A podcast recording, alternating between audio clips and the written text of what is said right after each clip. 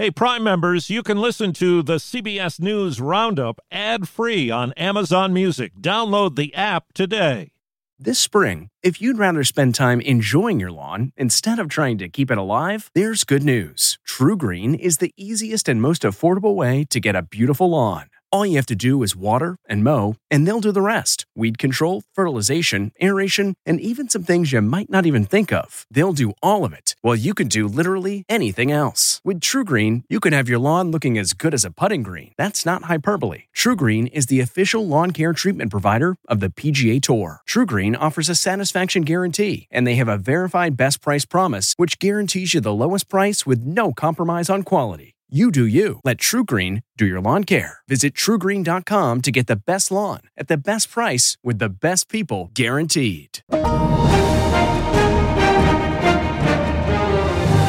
This is the CBS News Weekend Roundup, brought to you by Viking, exploring the world in comfort. Here's correspondent Allison Keyes. Coming up, one year since the Supreme Court overturned Roe v. Wade, sending the abortion battle to the states. My body, my choice. Pro-life is pro-women. A tragedy under the sea as the Titanic submersible implodes, killing everyone aboard. There was a catastrophic event. In the Kaleidoscope with Allison Keyes segment, a new report about anti-LGBTQ plus hate. There's been over 356 cases of harassment, vandalism, and assault.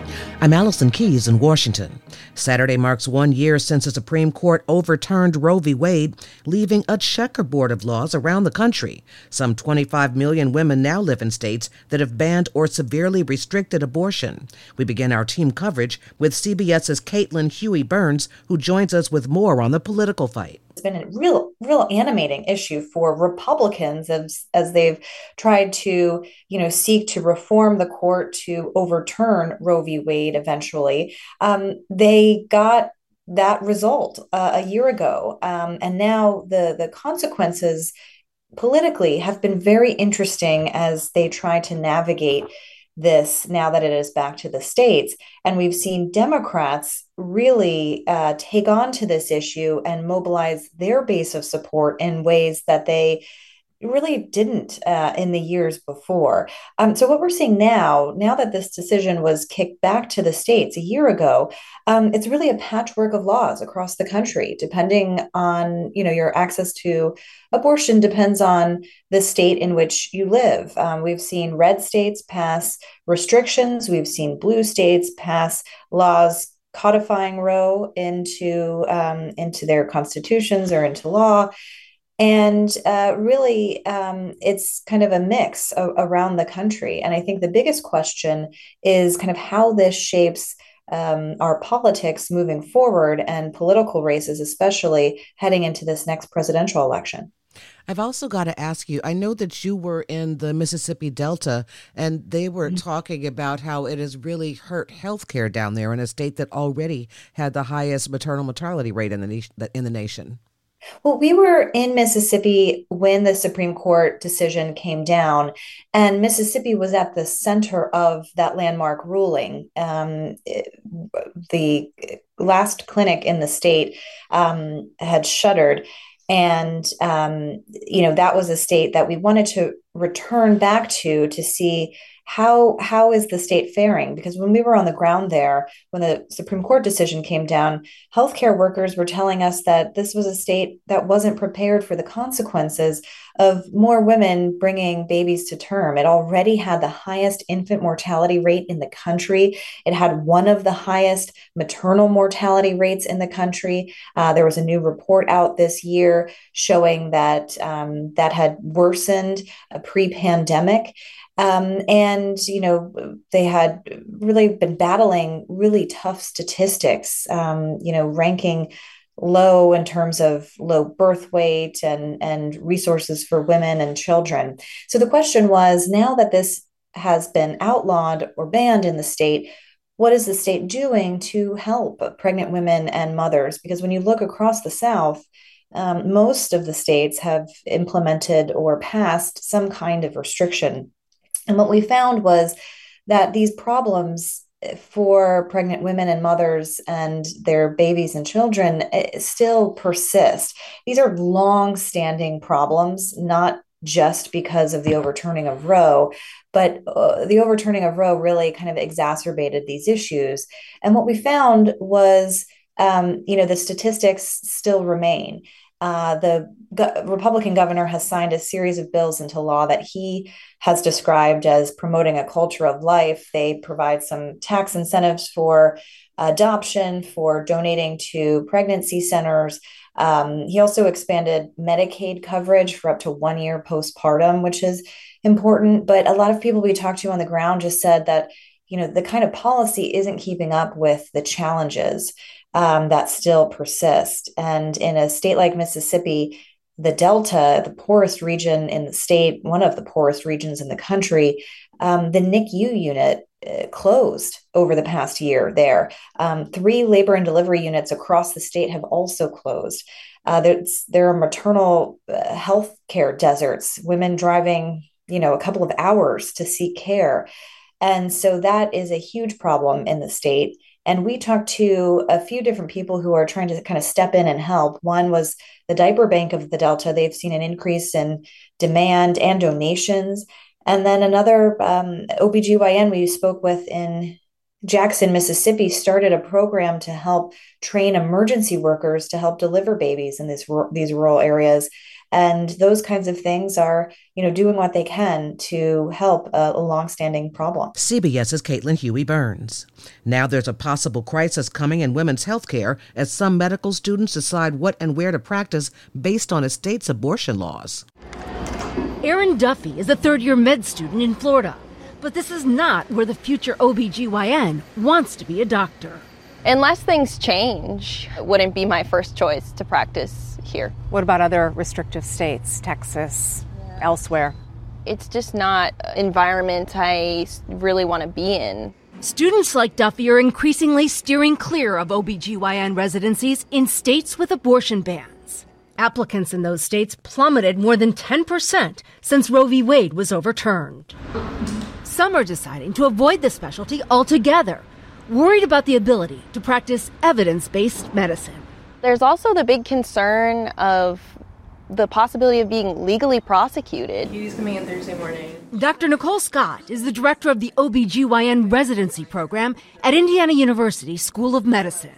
Says she's already seen a drop in applications. What I'm specifically worried about is the retention of those doctors once they're finished training and their practice after residency. And that puts the health of all women at risk as OBGYNs also screen for cancer, perform well woman exams, and prescribe contraception. This really isn't just about abortion access. Dr. Amelia Huntsberger was doing that in Idaho, where most abortions are banned.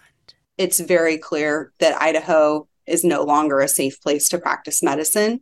The OBGYN is leaving for neighboring Oregon after her rural hospital closed its maternity unit, citing in part staffing and Idaho's political climate. If I'm an OBGYN resident coming out of residency and I'm looking around at different options, why would I look at Idaho and say, oh, I really want to move there to the state where I could be charged with a felony for providing medical care? Current doctors leaving and new ones practicing elsewhere, leading to labor pains in women's health care. Janet Shamlian, CBS News, Orlando. Coming up, worries over the coming child care cliff. That's next on the CBS News Weekend Roundup. This episode is brought in part to you by Audible, your go to destination for thrilling audio entertainment. Whether you're looking for a hair raising experience to enjoy while you're on the move or eager to dive into sinister and shocking tales, Audible has an exclusive collection of thrillers from best selling authors that will keep you on the edge of your seat. Like James Patterson's first audio only thriller, The Coldest Case. Experience stories like never before, where every chilling detail is brought to life by captivating sound design. Plus, as an Audible member, choose one title a month to make yours forever.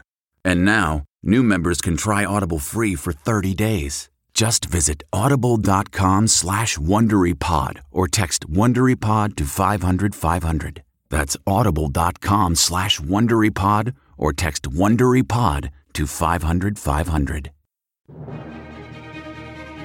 On the CBS News Weekend Roundup. I'm Allison Keyes. There are many questions now after the Coast Guard reports that Titanic submersible that vanished Sunday on its way to visit the shipwreck imploded, killing all five aboard. An international team of rescuers scoured the sea only to find debris from the vessel not far from the Titanic.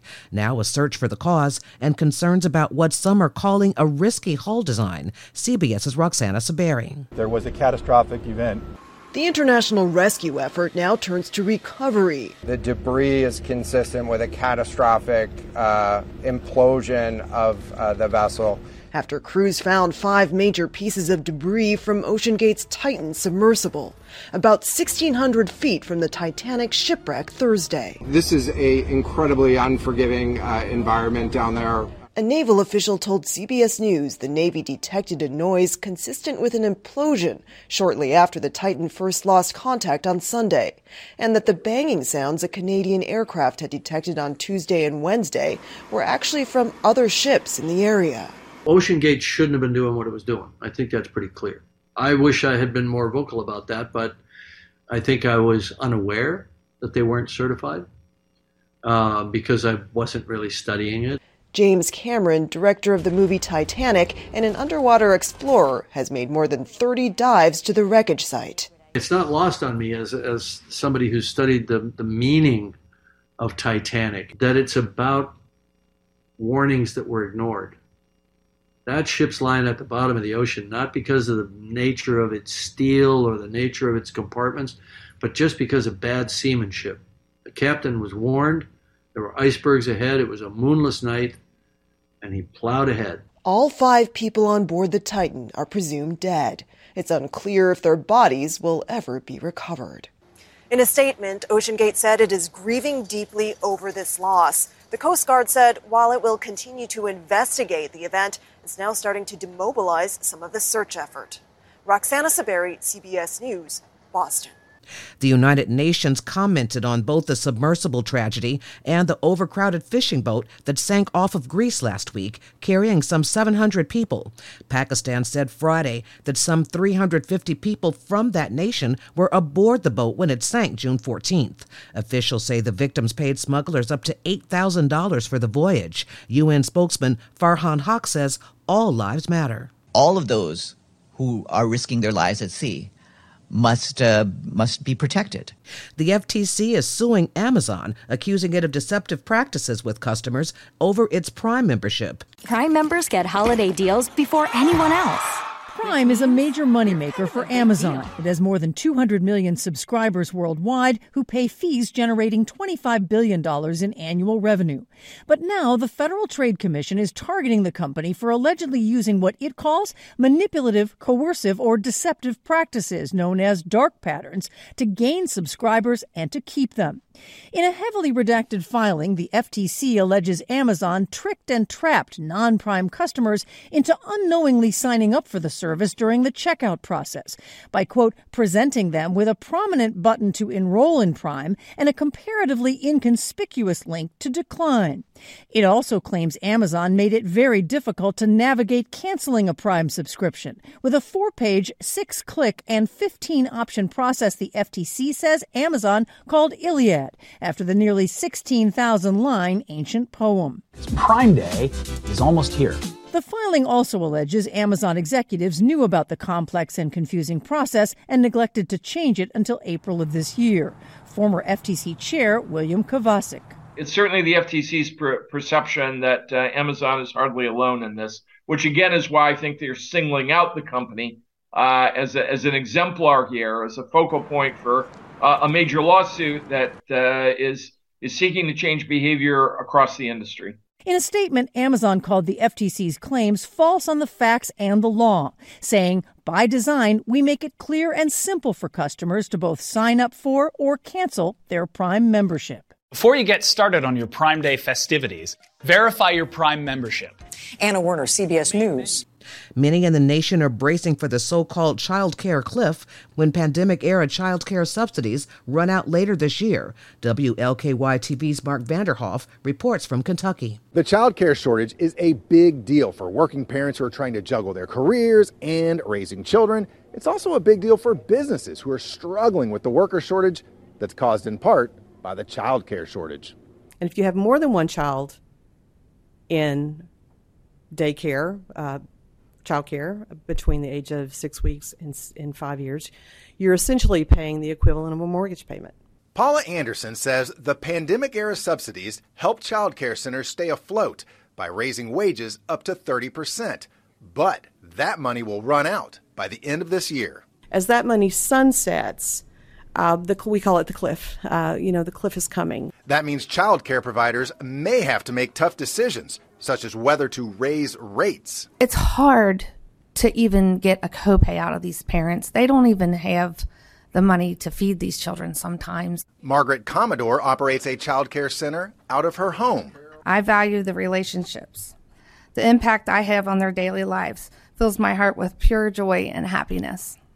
She urged lawmakers to do more to help family child care homes, which are typically smaller than daycare centers. Last year, Louisville Metro Council eased zoning regulations to allow more home based child care providers. 21 of 54 startup grants issued by the state last year were in Jefferson County. But even then, recruiting and retaining child care workers remains a challenge. We're going to have to kick it up and we're going to have to go out and start directly recruiting uh, and make it re- make it easy for the, this type of center to open. That's likely to be a major focus for the Committee on Families and Children in the coming months. There are alarming findings in a new report about pedestrian safety in the nation. CBS's Astrid Martinez reports those on foot had better be careful. Pedestrian fatalities are on the rise, according to a new report by the Governor's Highway Safety Association. The number of factors, unfortunately, have converged to create this deadly situation. In 2022, drivers struck and killed more than 7,500 people walking in the U.S., the most in 41 years. Adam Snyder is with the GHSA. That's 20 pedestrian deaths every single day. That's just unacceptable. The report includes data from 49 states and Washington, D.C. It found the majority of the fatalities have occurred at night over the past few years. Many parts of the country lack adequate infrastructure, even simple things like sidewalk and lightings that can help pedestrians. Our vehicles are getting larger and heavier, and that poses a greater danger for people on foot. Snyder recommends several ways to reverse the trend, including designing safer roadways and community engagement with vulnerable populations. But he says educating drivers about their responsibility to yield to pedestrians would make the biggest impact of all. Coming up, the plight of Ethiopia. That's next on the CBS News Weekend Roundup.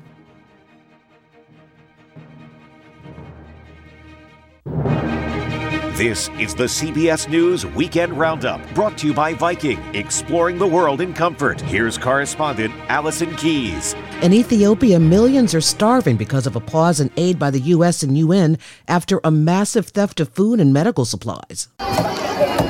Desperate people are going door to door begging for food after grain and oil vanished in what U.S. officials say may be the biggest theft of food aid ever. In March, enough food was stolen to feed 134,000 people for a month, and some was found for sale in markets. The U.S. and UN have suspended their food aid, demanding that Ethiopia's government yield its control over the aid delivery system and guarantee that it won't be stolen by that nation's officials and military. The U.S. and UN say aid to Tigray will return next month, but there are already reports of starvation deaths. It's been 16 months since Russian President Putin launched his invasion of Ukraine, but CBS's Holly Williams reports now Russia is coming under attack. 16 months after Vladimir Putin launched his invasion of Ukraine, now it's Russia that's coming under attack. The Freedom of Russia Legion, made up of Russian defectors and based inside Ukraine, has launched incursions into southern Russia in recent weeks, sending local residents fleeing. How does this work? Are your guys going to fight their way to Moscow and seize control of the Kremlin? Yes. That's exactly the plan. Uh, Ilya Ponomaryov says he's the Freedom of Russia Legion's political representative. He's a former member of the Russian Duma, or parliament, who became an enemy of Vladimir Putin and now lives in exile. Do you think that Vladimir Putin's regime is going to collapse anytime soon? Yeah, I think it's, it's coming this year. This year? This year. Why do you think that? So we see the events uh, how they are evolving in Russia. So I think that his regime would collapse. Many others believe that's unlikely. Polls still show Putin has an approval rating of around 80%. But it's true that his military has suffered a string of humiliating failures in Ukraine, with more than 200,000 Russian casualties, according to the US. And the Freedom of Russia Legion is so worrying, Moscow has declared it a terrorist organization. In Ukraine in April, we met two of its young fighters, determined to stop Putin. Many people back in Russia would say that you're traitors. What would you say to them? It's our country that betrayed us, he told us, unleashing this war without asking anybody. Last month, the terror of war arrived in central Moscow. Drone attacks on residential streets in the Russian capital. Now, the war has come back to Russia. The drone attacks, the shellings of border regions, that definitely starts, you know, making people think about something is going wrong. Konstantin is a Russian political commentator who's critical of Putin and fled his country last year fearing he'd be arrested. He also believes Russia's leader has been critically weakened by a war that isn't going to plan. He is in power for as long as he's confident and he shows that he is strong. So, this is one of the reasons that I say this is the beginning of the end for him. Ukraine has denied any involvement in those attacks within Russia. Now, we should tell you that the Freedom of Russia Legion has cooperated with another armed Russian group that reportedly has links to neo Nazis. Ilya Ponomaryov justified that by saying they're his allies because they want to defeat Vladimir Putin. The big question is whether these attacks really pose a threat to Putin. I don't have a clear cut answer for that, but they do show that some Russians are willing to risk everything to try to get rid of him. This is Cataract Awareness Month. That's the eye condition that's the leading cause of vision loss in the nation. It can be cured by surgery. And CBS's Riley Carlson has the story of a man giving thousands of people their sight back. High in this Himalayan valley, in a makeshift clinic, dozens of people are lining up outside for their chance to see again. All of these patients have cataracts, a condition that causes the lens of the eye to slowly cloud over, blurring vision before leading to blindness. They're here for surgery to replace their cloudy lens with a clear artificial lens. They need help, you know, really you can see how uh, eye care is so difficult and how healthcare would be difficult, how education would be difficult. Dr. Sanduk Ruit is running this clinic in South Asia. He's performed more than 130,000 operations. A tech multimillionaire is funding the surgeries as a way of giving back after spending time in jail for mail fraud.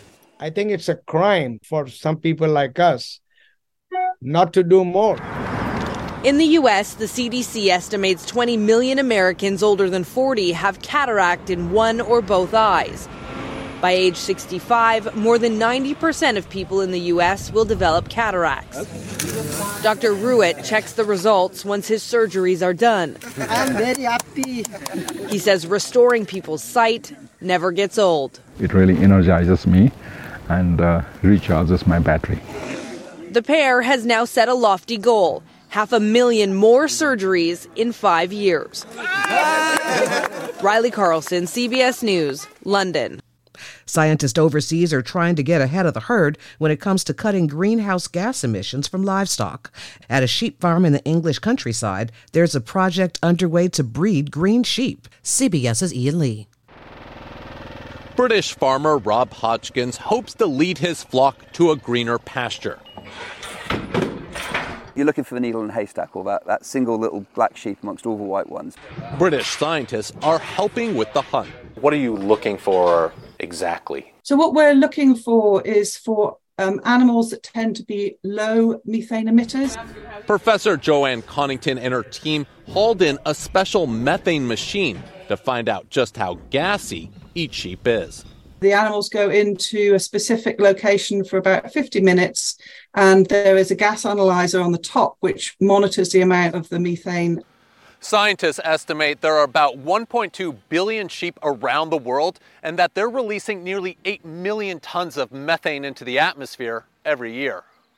The carbon cutting concept came from New Zealand, where researchers selected and bred the world's first low methane emitting sheep, slashing harmful emissions by 16% there is something about these animals that are better, more efficient at perhaps digesting their food and, and growing faster. Just on the field very soon. For Rob, it's a long term investment yeah. that he sees as a good natured gamble. I'm sort of effectively taking a bet that in 10 years, some of the big retailers, supermarkets will be more interested in low methane meat, if you like, meat, meat that has a lower carbon footprint. Betting the farm on the future of green sheep. Ian Lee, CBS News, Hertfordshire, England. Coming up in the Kaleidoscope with Allison Keyes segment, extremist hate against the LGBTQ community. That's next on the CBS News Weekend Roundup.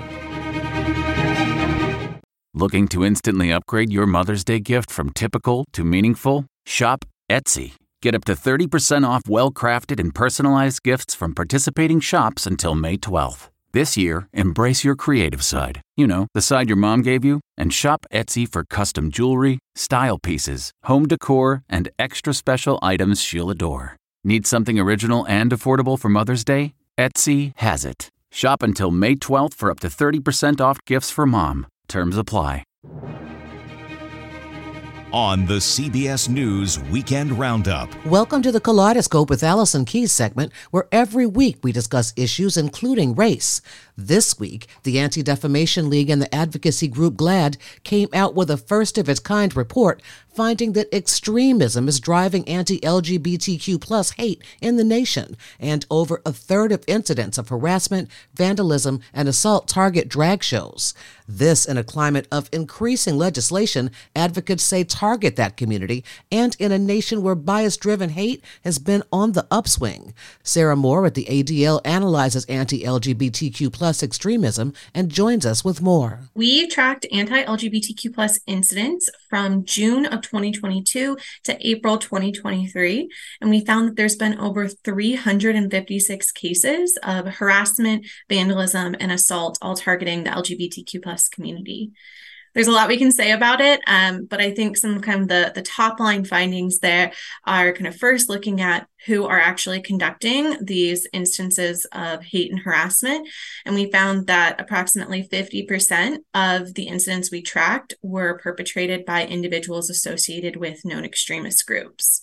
When you say extremist groups, are we talking the Proud Boys or are there others out there? Yes, there are many extremist groups in the US, unfortunately. The Proud Boys are one of the most active extremist groups in the anti LGBTQ plus space.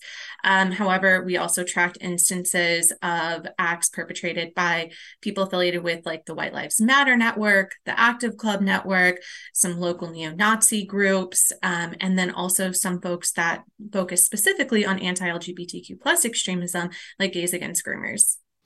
Okay, I'm going to come back to the groomers question in a minute because I sure. think a lot of people don't know what that is. But most of these were targeting drag shows, is that right? We found that um, 138 of the 356 incidents were targeting drag shows and drag performers specifically. So that's just under 40% of our cases. Okay, and now let's go back to the grooming. What does that mean sure. for people out there that don't understand the uh, conspiracy theory there? Sure. So we refer to this as the grooming trope, and it's essentially an idea that has been spread by extremists and bigots in the anti-LGBTQ plus space that falsely claims that LGBTQ plus adults are somehow facilitating the sexual abuse of kids. Um, this is frequently referred to as you know using the slurs groomer or um, claiming that lgbtq plus adults are pedophiles or are somehow engaging in sexual abuse um, in other words. Like some of the lawmakers that have been supporting legislation banning teaching about gender identity say that they are protecting children and pulling books off the shelves that involve you know lgbtq plus themes. They say they're protecting children. Can you respond to those yeah, so when we are looking at the grooming trope, um, one of the kind of uh, origins of this trope, at least in its modern incarnation, and this trope has been around for decades. Um, but in in this kind of modern incarnation of it, we can actually look back to first of all 2021 with the start of folks spreading these conspiracy theories online, like Libs of TikTok. And then those same conversations getting picked up by lawmakers in 2022 in conversation with the Don't Say Gay bill down in Florida.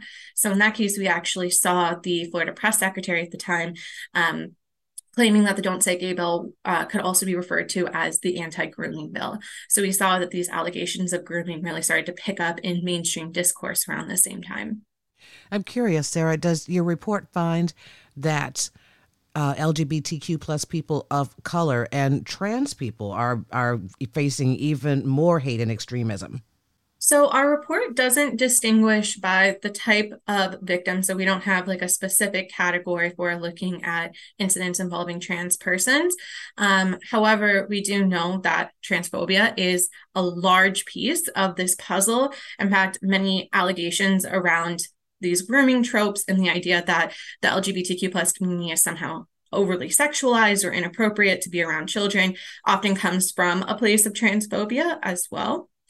Um, and we do know that anti-LGBTQ plus incidents also overlap with other forms of hate, including racism, as you mentioned. So we've seen that there have been a number of cases where the extremists that show up at the events are not only shouting slurs like groomer at LGBTQ plus adults, but are also shouting racist slurs to people of color in the audience as well.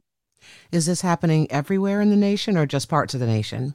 This is happening all over the nation. So we found that there have been incidents in 46 US states in the District of Columbia, um, with Texas, Florida, New York, and California being the states that had the most number of incidents, but are also the states with the highest population in the US. I wonder if there are any thoughts on, on why this seems to be getting so much worse over the last couple of years. Yeah, it's kind of the million dollar question. Um, you know, there are a lot of factors that go into this. I think the first answer to that is that anti-LGBTQ plus hate and extremism are not new. You know, these are phenomena that have been around for centuries.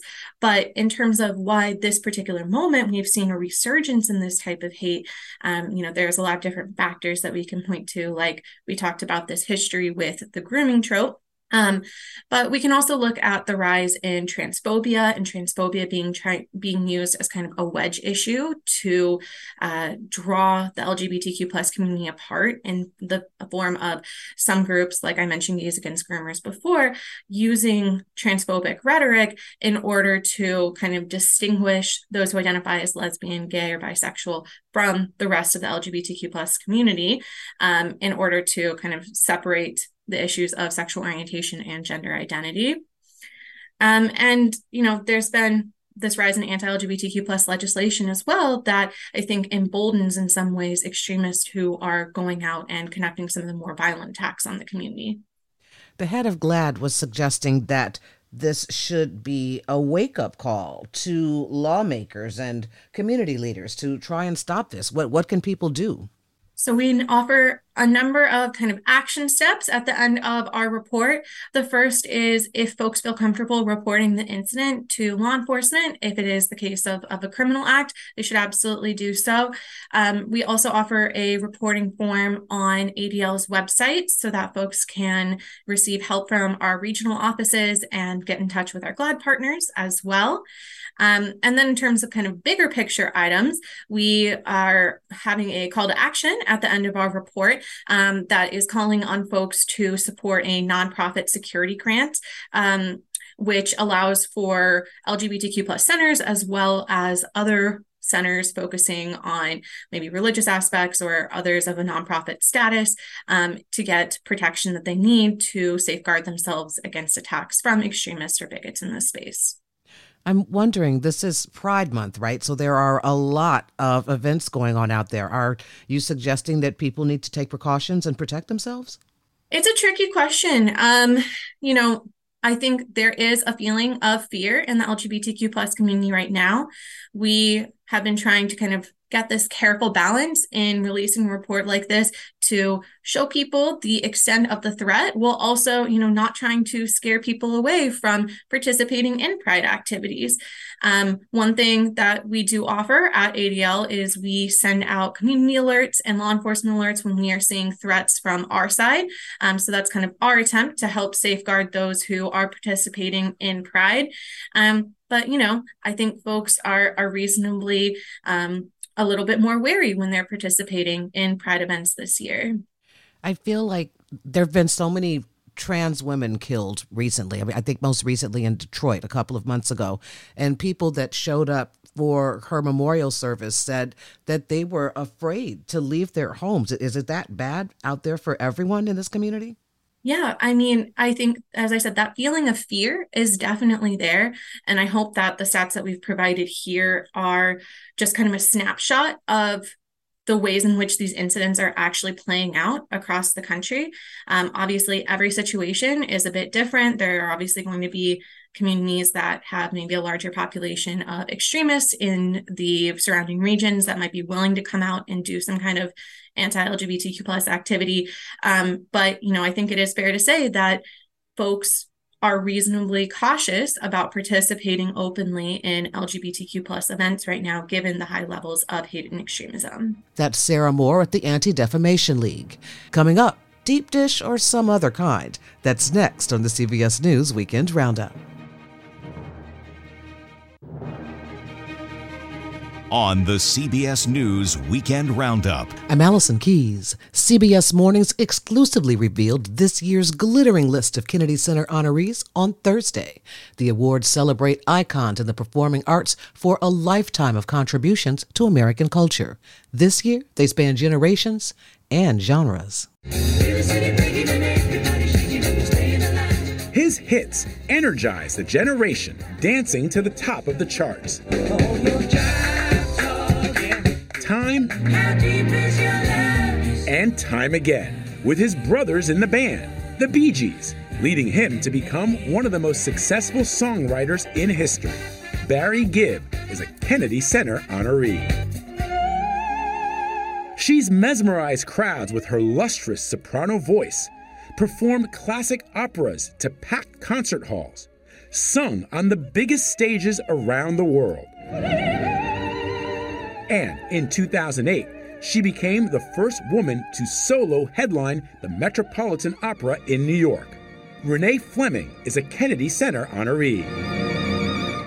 I order you to dance for me. This queen redefined rap, landing her first major record deal in college. Before winning a Grammy for a song that stood up against sexism and violence against women. In the 90s, she launched a decades long run of acting, mm. starring in roles on The Small. That bike is mine. Sorry, baby, it don't come with training wheels. And big screen. When you're good to mama. Queen Latifah is a Kennedy Center honoree. Billy Crystal. This funny man has been entertaining us for decades.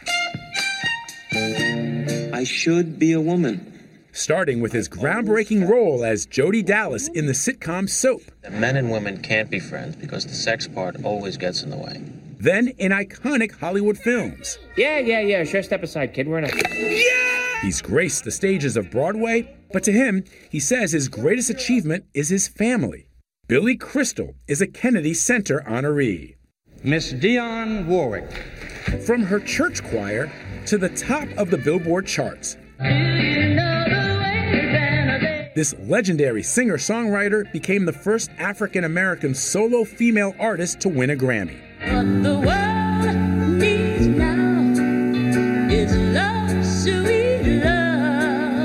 She also used her voice as an activist, taking on the AIDS epidemic and serving as ambassador of health under two presidents. Dionne Warwick is a Kennedy Center honoree honored for their contributions to American culture, these are the 2023 Kennedy Center honorees.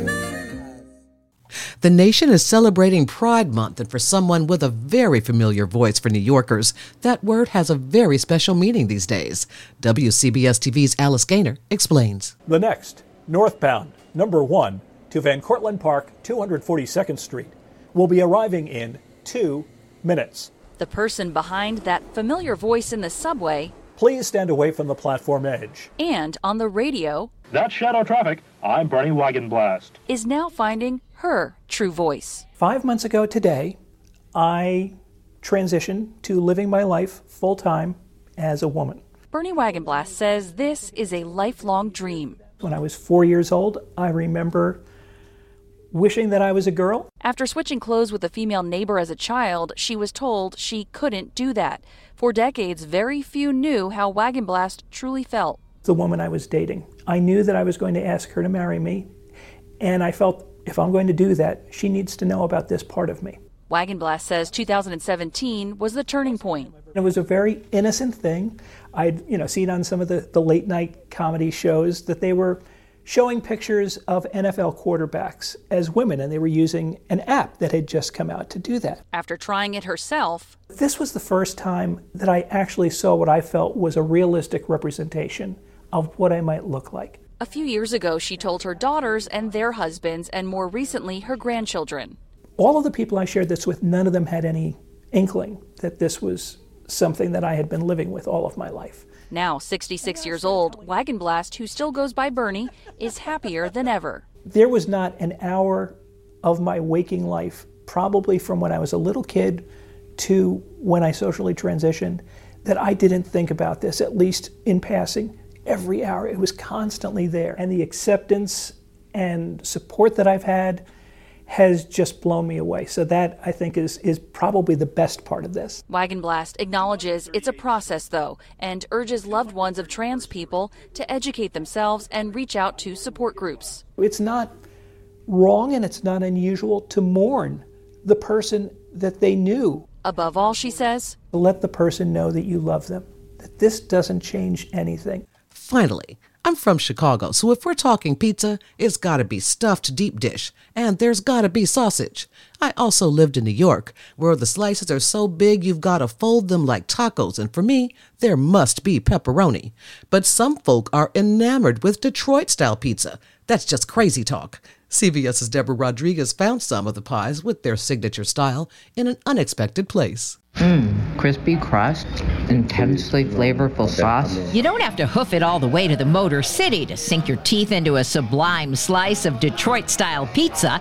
Chef owner Charlie Webb churns out some of the best square pan pies in the world at Hudson and Packard in upstate New York. Out of necessity, I was born and raised in Michigan and always kind of wanted to just have it available because, you know, through traveling in the military and stuff like that, you just could never find it. So I wanted to learn how to make it just to eat it. His entry came in third at the International Pizza Expo in Vegas in March on the heels of last year's number two finish. What is it that makes yours so extra delicious? There's a lot of time, love, and labor in the dough. It's very hands on, it's a lengthy process. We don't take any shortcuts. It's got that crispy, crispy crust sort of all the way around. Well, a good Detroit should look like a brick but be as light as a feather. And about that tangy sauce, the nearby CIA grad believes. I would say a lot of New York style pizzerias probably aren't cooking their sauce more than it cooks on the pizza. So we start our sauce two hours before we open and we let that kind of simmer and it cooks all day. And then tomorrow we add to that sauce. So we're just continually adding to that. Maybe that's a little of the French sauce technique that we learned at the culinary. Mm. So